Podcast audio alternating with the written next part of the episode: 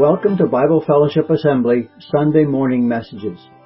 Today, Phil Donaldson resumes our series on the letters of Paul to the church at Corinth. Today, providing an introduction to 2 Corinthians and looking at chapter 1. And now, here's Phil. We're continuing in our series in the two books of Corinthians that we have in our scriptures. And we're starting this morning on 2 Corinthians with an introduction uh, to the book. The question we asked at the beginning of 1 Corinthians in a similar introduction was, Where do I go when the going gets grueling? The situation between the Apostle Paul and the Corinthians uh, could be described as grueling still when we come to his second book. I looked up the definition of grueling. I should have given that on the first book that I was using was something that is extremely tiring and difficult, demanding great determination and effort. I was reflecting on the most grueling time that uh, I had at work, and it fits into uh, what we're uh, talking about here. I was appointed to manage the Kidd mine a great part of it, at least. And uh, I learned in my uh, early days there that the mine was designed to withstand seismic events of Richter 1.0 on the on the scale that measures the earthquake intensity and energy. Not long after I got there, we experienced an earthquake mine, mining induced of 3.2 doesn't sound like very much different, but it's very, very large difference. When that happened, uh, I was called out, and we, a team of us, went to look at what damage was caused. A couple of levels in the a couple of levels in the mine had been destroyed, and uh, fortunately, no one was killed. We learned that the cause of the earthquake was fault slip, uh, where there was a huge series of faults in the mine, and when when they intersected under a stress redistribution caused by mining, uh, it it had the potential to uh, totally destroy the mine from further further activity. So for about a year, I prayed every morning that the Lord would help us through this without any uh, damage to people and and uh, further cause, causes of difficulties for us all. Where did I go at the time of such grueling situation? Yes, we turned to the uh, to the science, to the measurements, to the uh, things that we could do to improve the situation. Of course, repairing uh, what was the damage that was done, uh, and of course, I went to the Lord to seek His guidance and wisdom and uh, strength to go through these grueling times. The Apostle Paul was dealing with huge faults the fault of sin in the lives of people, and how bringing a group of people together from different backgrounds, races, and and uh, ambitions and all kinds of different dynamics in that church that led him to uh, see his life as extremely grueling, and we will see about that with great him, him in great passion as he writes this second book. The the it's interesting to note, and we'll see that as we go through this, that he visited there several times. He wrote more books than we have in our Bible to this church. And the intensity of his grueling work there is just uh, Uh, something that he gives us huge insights into that can benefit us in our Christian lives as we look through these scriptures and see how he turned to God and how we ought to turn to God and appreciate him in our lives when the going gets difficult for us. So I've entitled the question before us this morning, where do I, where do I go? Where do we go when the going remains grueling over a long period of time? He's not just an instantaneous thing, it's a ongoing thing uh, for us as Christians as we seek to serve the Lord both individually and together. We're going to cover the first book, and I just want to introduce it. Sorry, the first chapter of the book. uh, as part of our introduction, I would just like to read the first seven verses. And I'd like you to note as we read it the various dimensions on which Paul describes what he's saying, how they interleave and are related together, and how if we follow uh, though that description of looking to God for strength and comfort, how these different different aspects of the walk of faith merge and fit together and are connected together and have real power and meaning in our life as we seek to walk uh, the Christian walk. Paul, an apostle of Christ Jesus by the will of God, and Timothy, our brother, to the church of God in Corinth, together with all the saints throughout Achaia. Grace and peace to you from God our Father and the Lord Jesus Christ. Praise be to the God and Father of our Lord Jesus Christ, the Father of compassion and the God of all comfort, who comforts us in all our troubles, so that we can comfort those in any trouble with the comfort we ourselves have received from God. For just as the sufferings of Christ flow over into our lives, so also through Christ our comfort overflows. If we are distressed, it is for your comfort and salvation if we are comforted, it is for your comfort which produces in you patient endurance of the same sufferings we suffer. And our hope for you is firm, because we know that just as you share in our sufferings, so also you share in our, in our comfort. We'll just go through a few of the introductory parts of the letter just to help us get a, a broad glimpse of the book that's before us, why we should study it, and uh, what things we might potentially learn from it. It's clear that the, this letter was wrote by the Apostle Paul. He says that right at the beginning of the book uh, that we just read, and it's also very clear throughout the book, through the circumstances and through the description of his activities. And in my view, no one else but the Apostle Paul uh, could have read, uh, uh, written this book. Notice that it's written to the church of God in Corinth, but it's also written together uh, with all the saints and for all the saints throughout the province of Achaia. And you can see where Corinth is located on the map, and uh, the area of Achaia is there. And we went over some of those aspects of what that meant during those times. But it was written for the churches throughout the saints in that whole province area, and uh, also includes us by application uh, to today. I've entitled this side, When and From, from Where. When was it written? Uh, where was it written from? And significantly here we see the Apostle Paul in his love and his care and his passion for this church to stick with them and to continue his, his work there, the work of the Lord through him uh, in that church through so much uh, trial and difficulty that they were facing, as we saw specifically in 1 Corinthians chapter 1 uh, uh, uh, First Corinthians, the First Corinthians book, rather. Sorry. And notice as I just go through these various verses and, and references, this is a difficult thing to fit together because it's not written in the A, B, C, D, E format in the book. You have to dig these things out to find out the sequence of events that are going on. And I may not have this correct, uh, but uh, I, I stand corrected wherever that needs to be done. But notice the visits and the letters. Paul establishes the Corinthian church on his first visit, recorded in Acts 18 verses, uh, chapter 18 verses 1 through 19. And then Paul, after establishing that church with the help of others, leaves Corinth for Ephesus and then he refers to uh, a first uh, letter being written that is lost, not included in our, in our scriptures.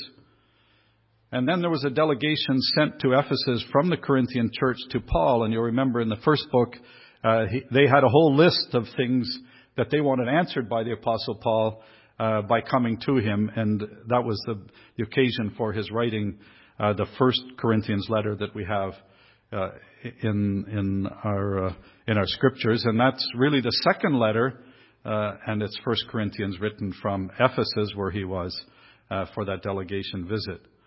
And then there's reference made in Second Corinthians chapter two, verses three and four, that Paul uh, had a second visit although he had others planned, which we'll go through later, uh, but he did make a second visit, which he calls a painful visit.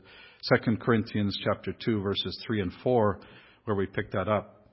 And then he refers as well in this book before us uh, that he had a painful third letter that's not part of our canon, and uh, uh, it too is, is, is lost, not with us. Then there was a, a, a visit by uh, Titus bringing news about the Corinthian church, an update to, update to him about what was still going on after the first letter was written, and that's uh, in 2 Corinthians uh, uh, 2 verse 12, uh, 7, and chapter 7 verses 6 and 7. And Titus brought some encouraging news to, to Paul about the church and how at least some of the problems and issues had been dealt with and uh, was a real encouragement to the apostle for all of his efforts in the Lord. Then Paul writes what is his fourth letter, I believe, uh, which is Second Corinthians, uh, book before us, from written from Macedonia about AD 55. And I just note that because this is over happening over a period of years, and Paul is faithfully serving this church over a vast, a long period of time in his ministry to help ensure them to the best of his efforts that that in the Lord they would uh, find their way as a mature uh, group of Christians there. And we learn in 2 Corinthians chapter 13 that he planned, plan, was planning a third visit uh, to them. I like this fun bit of work on studying these books. It's called a word cloud, and I'm a real newbie at trying to figure out how to use it. But it's interesting when, when you map the frequency of the words used in the, in the book, what kind of themes flow through uh, and, are, and are important. Uh, I look at those words that are f- frequently re, uh, used in the book on three dimensions. One is the, the, the words that are, show up in the highest usage in the center of the arrow, and it's all about God. It's all about His, His will. It's about the Lord. It's about his, God's love. It's about the Lord Jesus and His work. And uh, those are the things that show up to me in that, scattered gram of, uh, of the frequency of words used. The second dimension is about uh, me or Paul, uh, as, as you see, his boasting, the grace, uh, what, he, what the word know is used a great deal, what we have been given and what has, has been uh, has been received, and also what is, has been uh, uh, gave is the word as well, uh, uniting those two things together, and many references to the heart or mind. And then there's the, the other dimension where the words like body and love and glory, the things that apply to the church as a corporate group, show up over and over and over again. A little bit of fun, but it helps uh, look at the theme of the book in a in a useful way. So the major threads that flow through the chapter, and I won't go through this in much detail, we've looked at Titus' report after the painful letter was written, and he brought comfort and joy and encouragement. He reported on the forgiveness in the body of Christ. That you remember the real difficult situations of sinfulness in the, by the very Christians in 1 Corinthians, and he's gotten some very positive re, reports from Titus as to what forgiveness has taken place and what growth has uh, been the result of that forgiveness. Uh, the comfort and hope in suffering, we'll look at that in a few moments again in chapter 1. Uh, there's new efforts by false prophets that show up. This time, the false prophets and external influencers are Judaizers, Jewish, those of the Jewish race, and their their beliefs in what should be going on in a gathering of Jewish people and they are making new efforts against the Apostle Paul as he works with the new covenant agreement between God and man.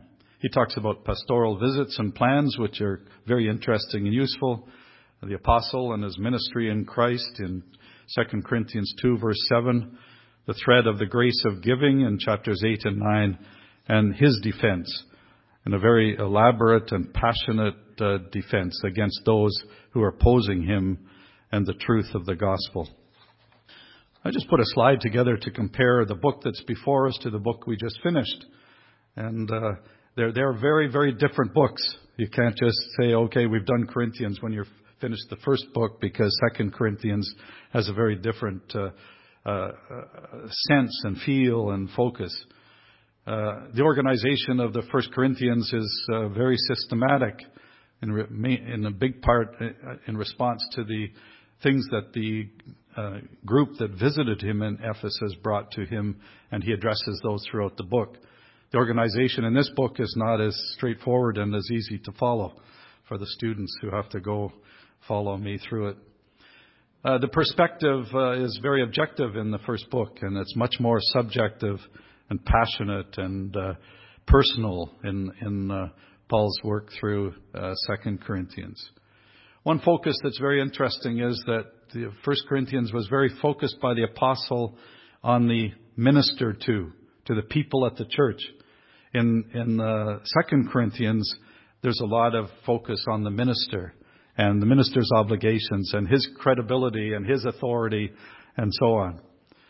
And then we've talked about the external influencers in 1 Corinthians, the influencers in the church that had great hold was, was, uh, were from the pagan background. And in the second, there's much more of a focus on Judaism and how Paul, Paul addresses the, the Judaizers in his midst uh, throughout the book. Uh, the first uh, letter was very doctrinal in nature Second Corinthians is much more personal in nature.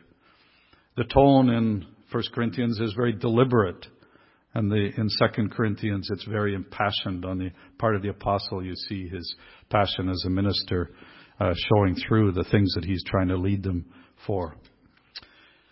So the purposes of the book, as written, were to express relief, joy, and hope in their positive reactions to his visits and his earlier letters. He had a role of trying to build conciliation with the church uh, because of his promises to visit that didn't exactly happen the way he promised them.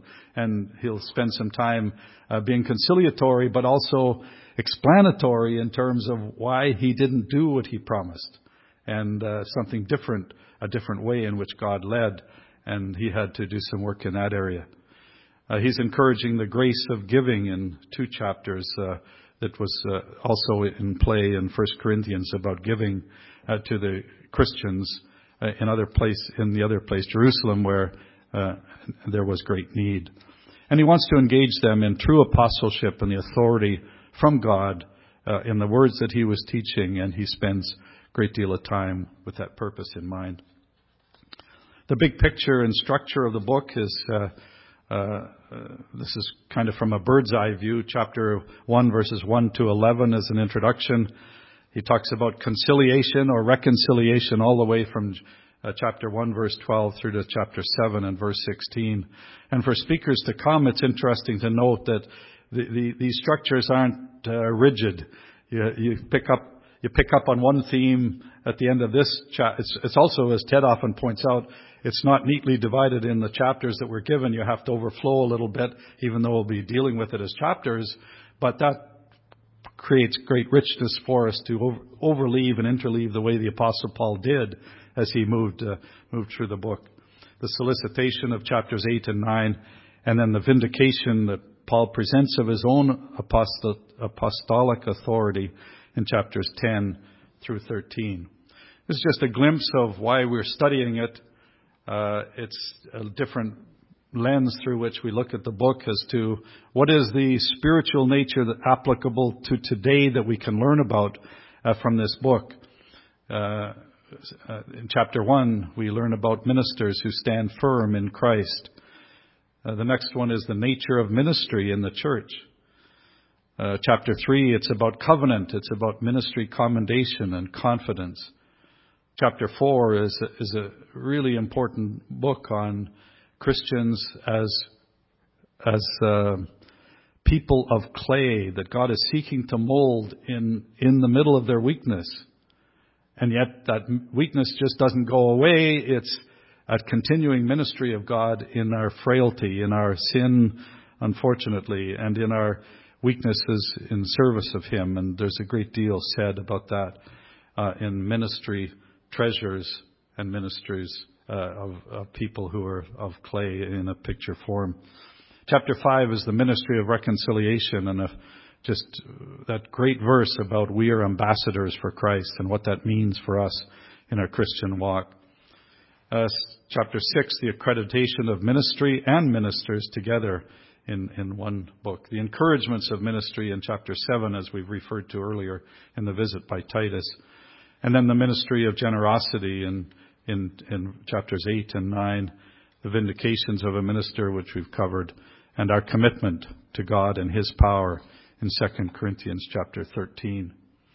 So another way of moving through this book is to ask the question that we asked at the beginning, where do we go when the going continues to be grueling for us?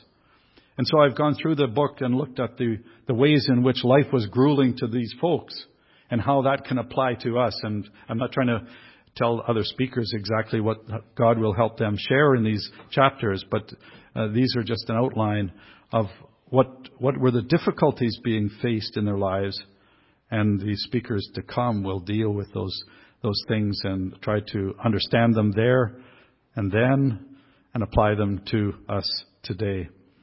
Chapter 1 when troubles overwhelm us, when we don't know whether we are exercising worldly wisdom or God's wisdom, when we're unsure what has happened to the promises of God, when others cause us deep grief. Chapter 2, when we find it difficult to forgive, when we forget that God does lead us, when we lose confidence in our faith, chapter 3, when we feel that there are veils over our minds and hearts, where is the Lord? When we lose heart, chapter 5, when we are burdened and groan, when we forget what compels us, when we lose sight of God's views. Question of chapter 6 Does our behavior in difficulty harmonize with our position in Christ? Chapter 7 Does God have complete confidence in you and me as we serve and live for Him? Chapters 8 and 9 Do we excel in the gift of giving? How grounded are we in our commitment to serve the Lord? 2 Corinthians 12 Do we fail the test?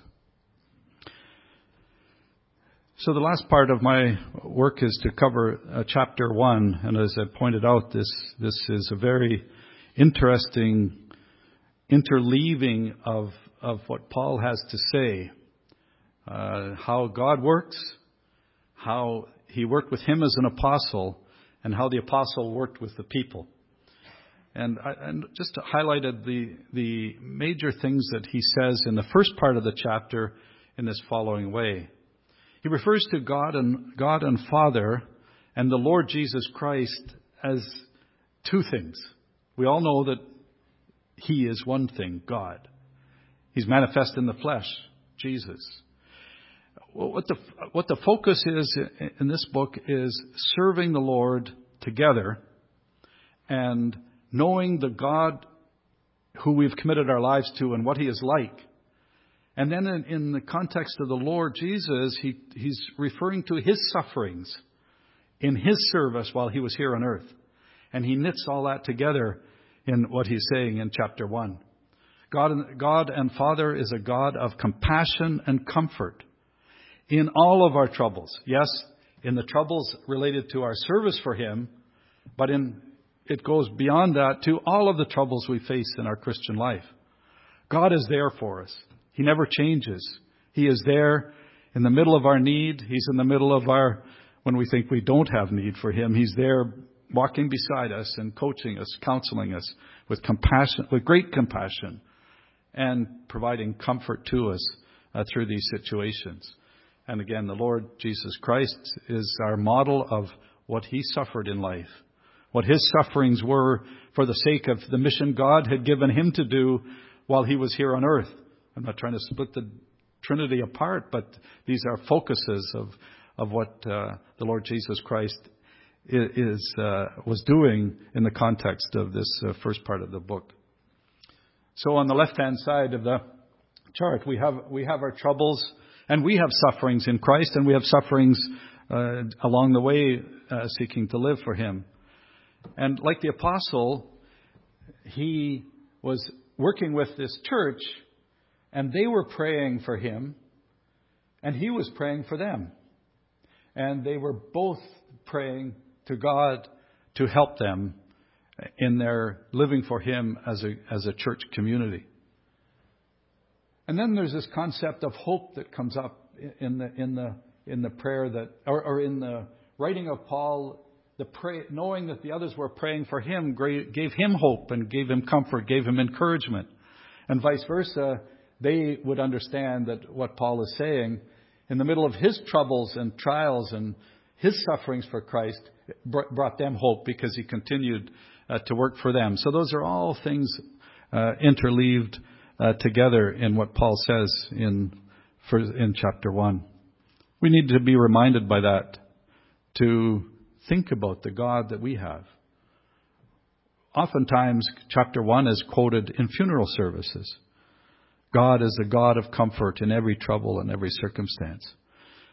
But this chapter goes way beyond that. In, in all of our living, in all of our troubles, in all of our tribulations, in all of our sufferings, God is there, our Heavenly Father, as a God of compassion, a God of strength, a God of comfort, and He is there for us.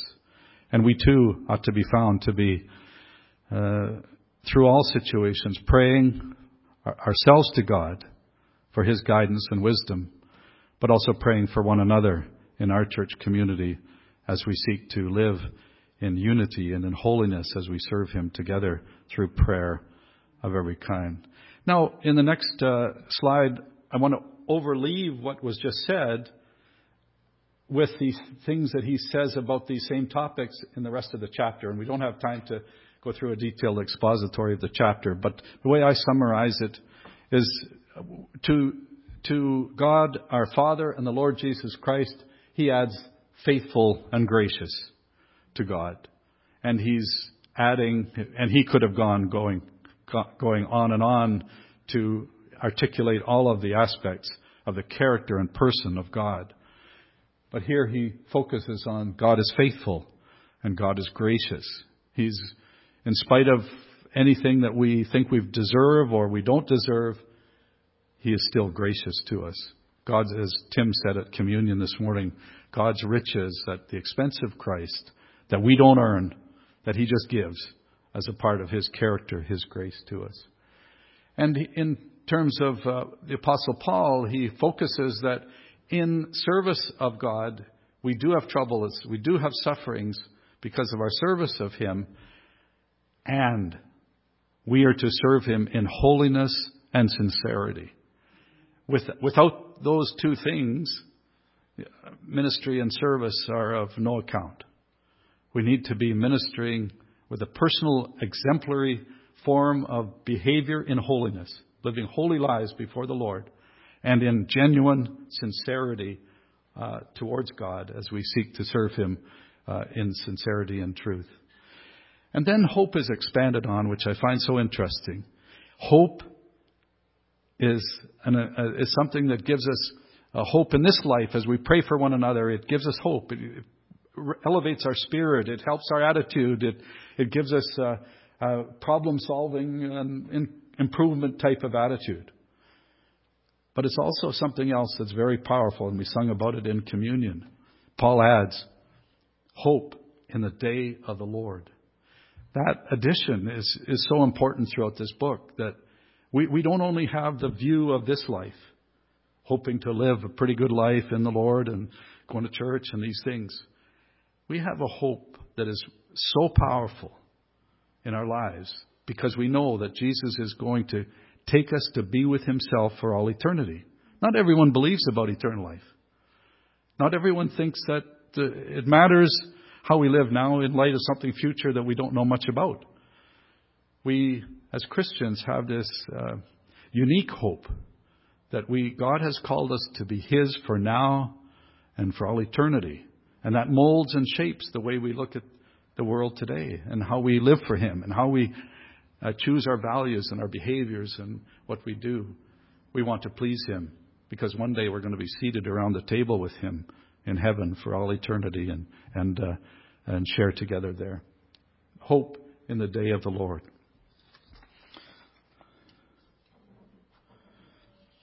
Where do we turn when the, the going continues to be grueling? We call on the name of our Lord Jesus and God our Father. We revel in our enrichment and calling in Him. We love and serve together in unity and and with passion, like the Apostle Paul. We rest in his faithfulness and we remain thankful in help. May God bless us and help us as we study this book together for his honor and his glory as these things are applied by the Spirit of God through his word to our lives. As we've meditated on and thought about uh, the service that your, your minister Paul gave to his church in Corinth and to the people of that area, how he learned to depend on you, how he learned to uphold his his uh, church with prayer, and how they learned to uphold him with the same. May we, as we come before you this week, may we remember that you are there to hear us, that you are there to comfort us and give us aid, that you are there to uh, to aid us, to help us, and to be present with us. May you uh, impress on our hearts the the great opportunity that we have in doing that. And pray now, Father, that you would be with us through the week, leading us and guiding us and directing us and helping us to be your people to the world around us. Amen.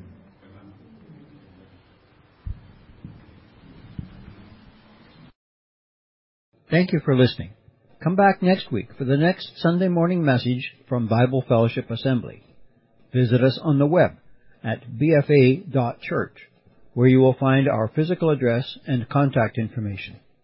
We'd love to see you if you are in the Timmins area, or drop us a line at info at bfa.church. Until next time.